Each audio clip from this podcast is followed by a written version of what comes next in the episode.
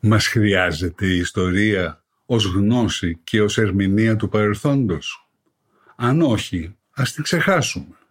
Αν όμως την επικαλούμαστε κάθε τόσο, αν πανηγυρίζουμε για κάθε λογής ιστορικές επαιτίους, αν αγανακτούμε και ξεσηκωνόμαστε για ζητήματα ιστορικού χαρακτήρα, τότε πρέπει τουλάχιστον να γνωρίζουμε ιστορία. Διαφορετικά, η ψευδής ιστορία είναι κάποτε εξίσου επικίνδυνη με τις ψευδείς ειδήσεις, τα λεγόμενα fake news. Γι' αυτό και χρειάζεται επιγόντως να διορθωθούν μερικά λανθασμένα ιστορικά στερεότυπα που επικρατούν στη χώρα μας. Είμαι ο καθηγητής Γιώργος Μαυρογορδάτος και ακούτε το podcast «Διορθωτικά μαθήματα ιστορίας».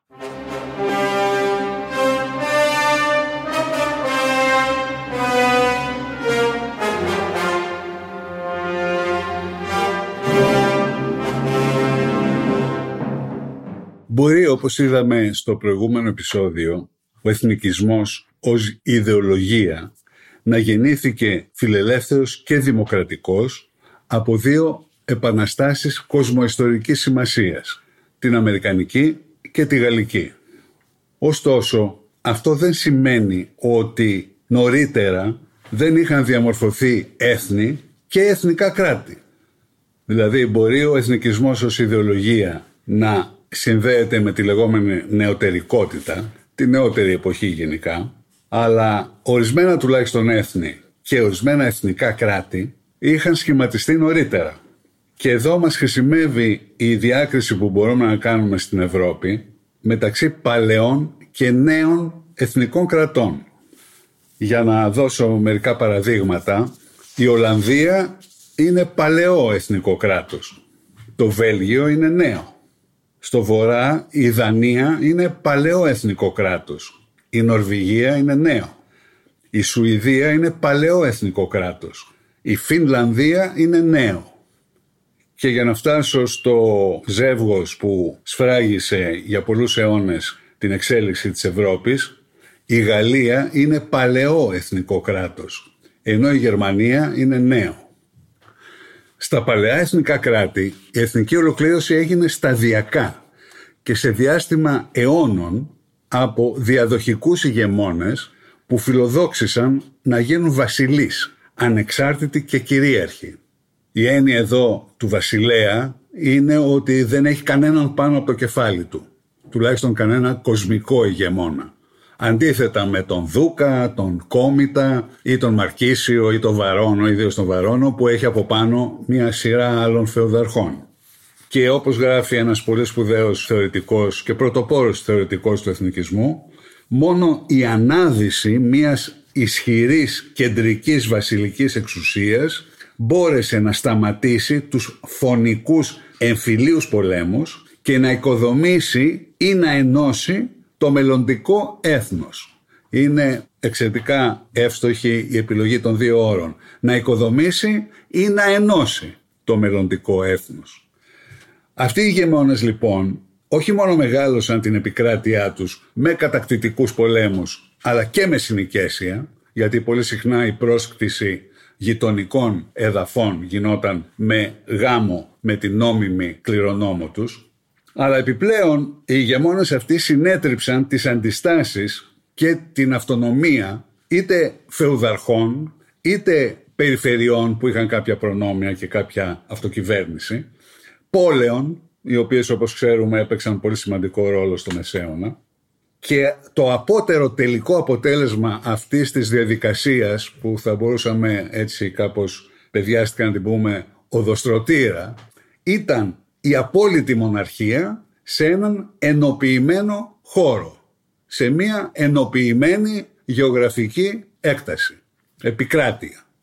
Αυτό το έδειξε ο Αλέξης Τοκβίλ στο μνημειώδες έργο του «Το παλαιό καθεστώς και η Επανάσταση» που δημοσιεύτηκε το 1856 όπου θέλησε να δείξει ότι η Γαλλία ως ενιαίο εθνικό κράτος δεν γεννήθηκε ξαφνικά από τη Γαλλική Επανάσταση, αλλά ότι η ενοποίηση της Γαλλίας και των Γάλλων είχε ήδη προχωρήσει σε πολύ μεγάλο βαθμό υπό την απόλυτη μοναρχία. Δηλαδή υπό τον Λουδοβίκο τον 14ο, τον 15ο και τον 16ο πριν από την Επανάσταση. Αν διευρύνουμε την οπτική μας για να περιλάβουμε και τη συγκρότηση των παλαιών εθνικών κρατών, που όπως είπα έγινε σε διάστημα αιώνων από ηγεμόνες που εξελίχθηκαν σε ανεξάρτητους βασιλείς και τελικά σε απόλυτους μονάρχες, αν το κάνουμε αυτό, μας βοηθάει να δούμε την ομοτέλεια με την οποία η εθνική ολοκλήρωση πάει μαζί με την διχόνοια, πάει μαζί με την εμφύλια σύγκρουση, γιατί όλοι οι πόλεμοι που γίνανε από βασιλείς, από διεκδικητές του θρόνου, από αμφισβητείες της νομιμότητας του στέματος κτλ. Όλοι αυτοί οι πόλεμοι που μαθαίνουμε από και παιδικά βιβλία και ιστορικά μυθιστορήματα και προπαντός από τα έργα του Σέξπιρ, όπως οι πόλεμοι των Ρόδων στην Αγγλία, όλοι αυτοί οι πόλεμοι ήσαν στην ουσία εμφύλιοι πόλεμοι, συνυφασμένοι με την εθνική ολοκλήρωση. Και δεν είναι τυχαίο ότι ο Σέξπιρ στο έργο του Ριχάρδος ο Δεύτερος διατυπώνει με τα λόγια του Δούκα του Λάνκαστερ, του ετοιμοθάνατου Δούκα του Λάνκαστερ, John of Gaunt, ένα συγκλονιστικό μανιφέστο αγγλικού εθνικισμού το οποίο εξακολουθεί να είναι οικείος στους Άγγλους και είναι και κατεξοχήν επίκαιρο σήμερα που μόλις ολοκληρώθηκε η αποχώρησή τους από την Ευρωπαϊκή Ένωση. Είναι ένας ύμνος στην Αγγλία αυτό το ευλογημένο οικόπεδο, αυτή η γη, αυτό το βασίλειο, αυτή η Αγγλία, this England, είναι μια συνθηματική φράση που παραπέμπει στον αγγλικό εθνικισμό που όπως προκύπτει από την χρονολογία είναι πολύ παλαιότερος από την Γαλλική Επανάσταση. Και δεν πρόκειται βέβαια μόνο για τη γη, την αγαπημένη γη όπως αναφέρεται, αλλά και για το ευτυχισμένο γένος ανθρώπων που ζουν σε αυτή τη γη.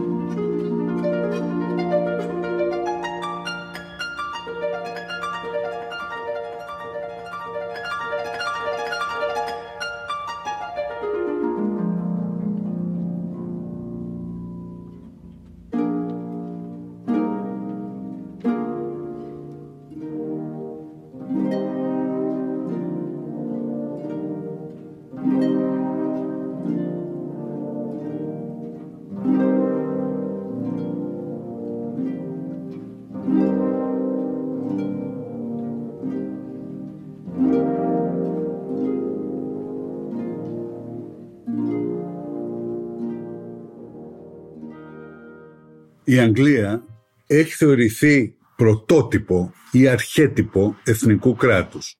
Αλλά έχει πάψει προπολού να είναι αυθύπαρκτη αφού αποτελεί τον κορμό του ευρύτερου και πιο πρόσφατου Ηνωμένου Βασιλείου.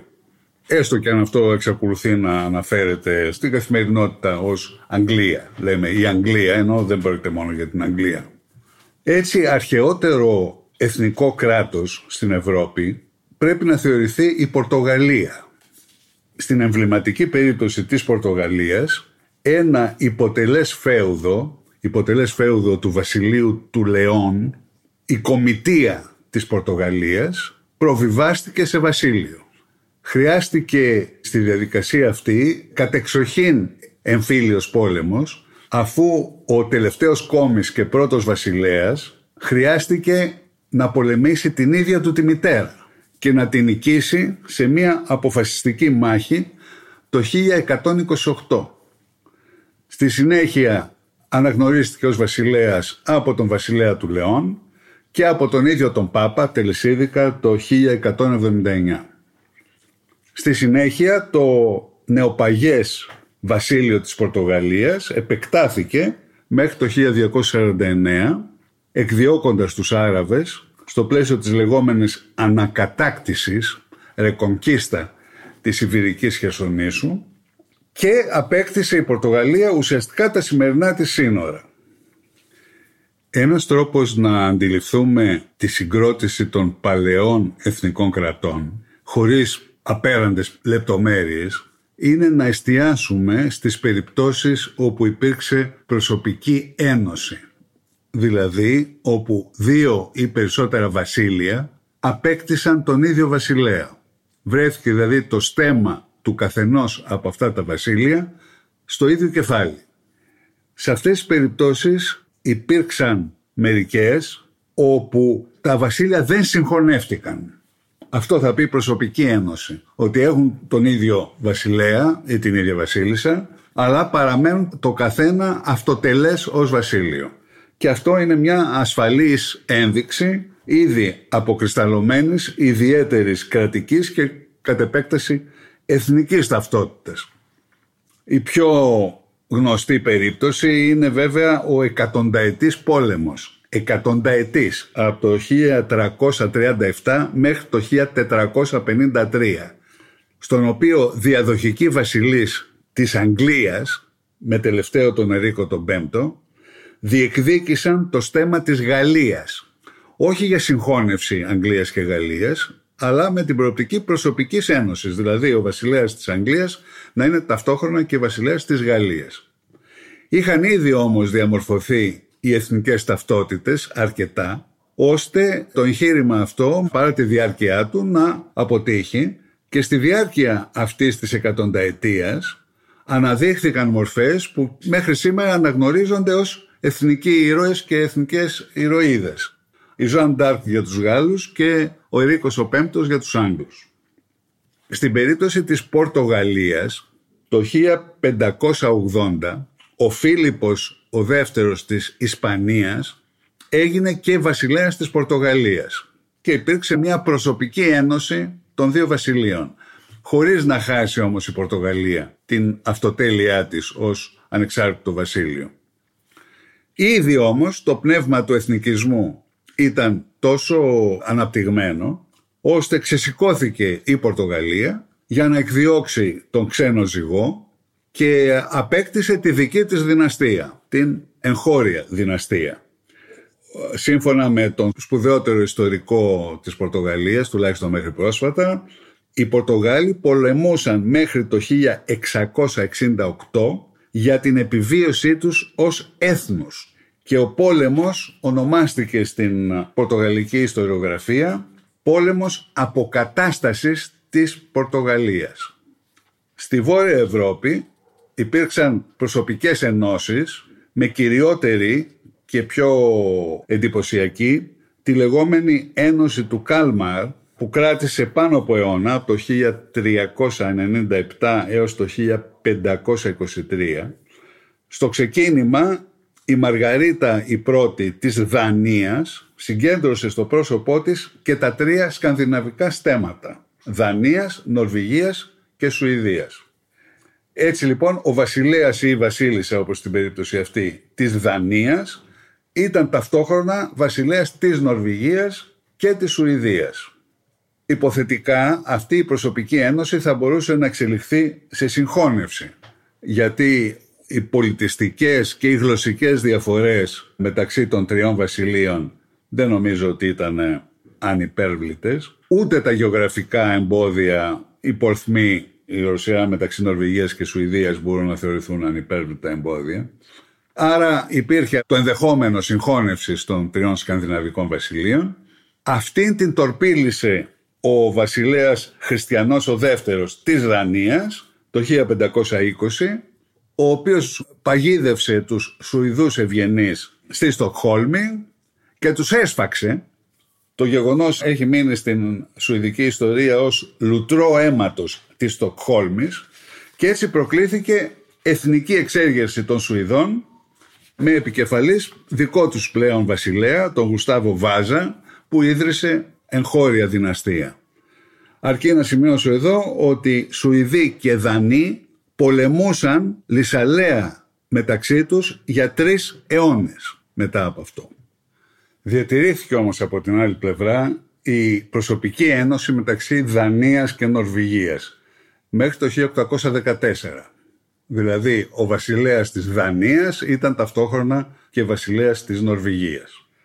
Το 1814 όμως η Δανία, ο σύμμαχος του Ναπολέοντα, βρέθηκε ιτημένη. Της αφαιρέθηκε η Νορβηγία και δόθηκε στη Σουηδία. Οι Σουηδοί ήθελαν να συγχωνεύσουν την Νορβηγία. Οι Νορβηγοί όμως είχαν προλάβει να ψηφίσουν δικό τους σύνταγμα και να εκλέξουν δικό τους βασιλέα. Τελικά μετά από έναν σύντομο πόλεμο δύο εβδομάδων έγινε ένας συμβιβασμός. Η Νορβηγία διατήρησε την αυτοτέλειά της ως χωριστό βασίλειο και ο εκάστοτε βασιλέας της Σουηδίας έγινε βασιλέας της Νορβηγίας. Αυτό κράτησε μόνο μέχρι το 1905. Το 1905 οι Νορβηγοί αποφάσισαν να γίνουν ανεξάρτητο κράτος και οι Σουηδοί δεν τόλμησαν να το εμποδίσουν δια των όπλων. Γι' αυτό η Νορβηγία, μολονότι είναι χωριστό βασίλειο ήδη από το Μεσαίωνα, αποτελεί στην ουσία νέο εθνικό κράτος. Αυτό που δεν συνέβη στη Σκανδιναβία, δηλαδή η συγχώνευση βασιλείων που προϋπήρχαν, συνέβη στις λεγόμενες Βρετανικές νήσους, που είναι κυρίως η Μεγάλη Βρετανία και η Ιρλανδία, τα δύο μεγάλα νησιά. Πρώτα συγχωνεύτηκε η Ουαλία με το βασίλειο της Αγγλίας μέχρι το 1542. Ύστερα συγχωνεύτηκε το βασίλειο της Σκοτίας με το βασίλειο της Αγγλίας το 1707 και έτσι προέκυψε το βασίλειο της Μεγάλης Βρετανίας που είναι το όνομα του νησιού. Το 1801 συγχωνεύτηκε και η Ιρλανδία με το βασίλειο της Μεγάλης Βρετανίας το οποίο έγινε πλέον το Ηνωμένο Βασίλειο της Μεγάλης Βρετανίας και της Ιρλανδίας. Μετά την απόσπαση των πέντε έκτων της Ιρλανδίας στις αρχές του αιώνα μας, το 1922, συγγνώμη, στις αρχές του προηγούμενου αιώνα, το 1922, το Ηνωμένο Βασίλειο μετονομάστηκε σε Ηνωμένο Βασίλειο της Μεγάλης Βρετανίας και της Βορείου Ιρλανδίας μπορεί να το ονομάζουμε στην καθημερινή γλώσσα Ηνωμένο Βασίλειο για ευκολία και επειδή δεν υπάρχει άλλο ώστε να υπάρξει σύγχυση. Αλλά ο πλήρης τίτλος είναι αυτός. Ηνωμένο Βασίλειο της Μεγάλης Βρετανίας και της Βορείου Ιρλανδίας. Το αν δημιουργήθηκε μία βρετανική εθνική συνείδηση σβήνοντας τις προηγούμενες, εννοώ την αγγλική, τη σκοτική, είναι συζητήσιμο.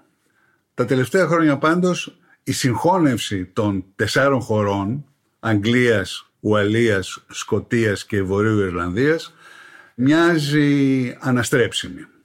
Πρώτα πρώτα γίνεται ξανά λόγος για τέσσερα έθνη.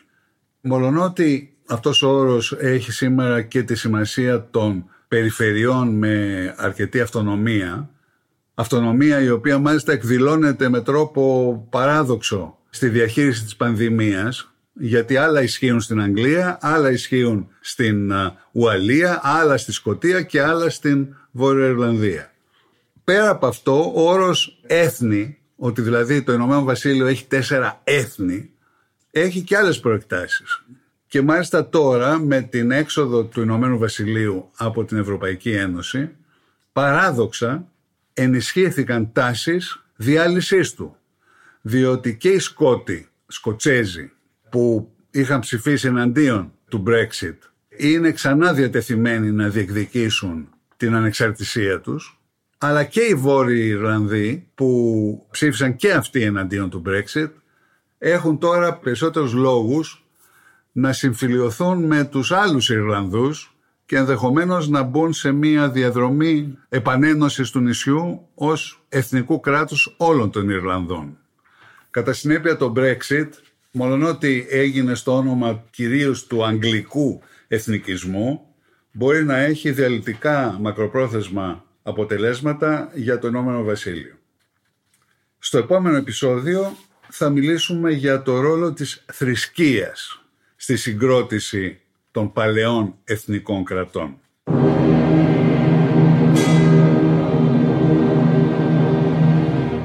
Περισσότερες λεπτομέρειες και βιβλιογραφικές αναφορές μπορείτε να βρείτε στο νέο μου βιβλίο που μόλις κυκλοφόρησε από τις εκδόσεις Πατάκη και τιτλοφορείται «Εθνική ολοκλήρωση και διχόνοια η ελληνική περίπτωση».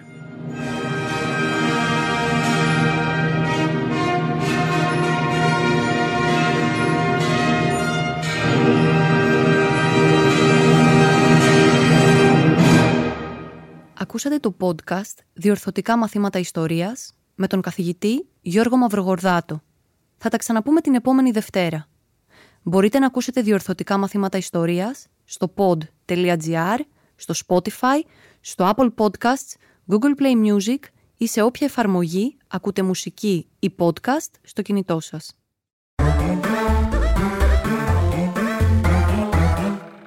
Pod.gr. Το καλό να ακούγεται.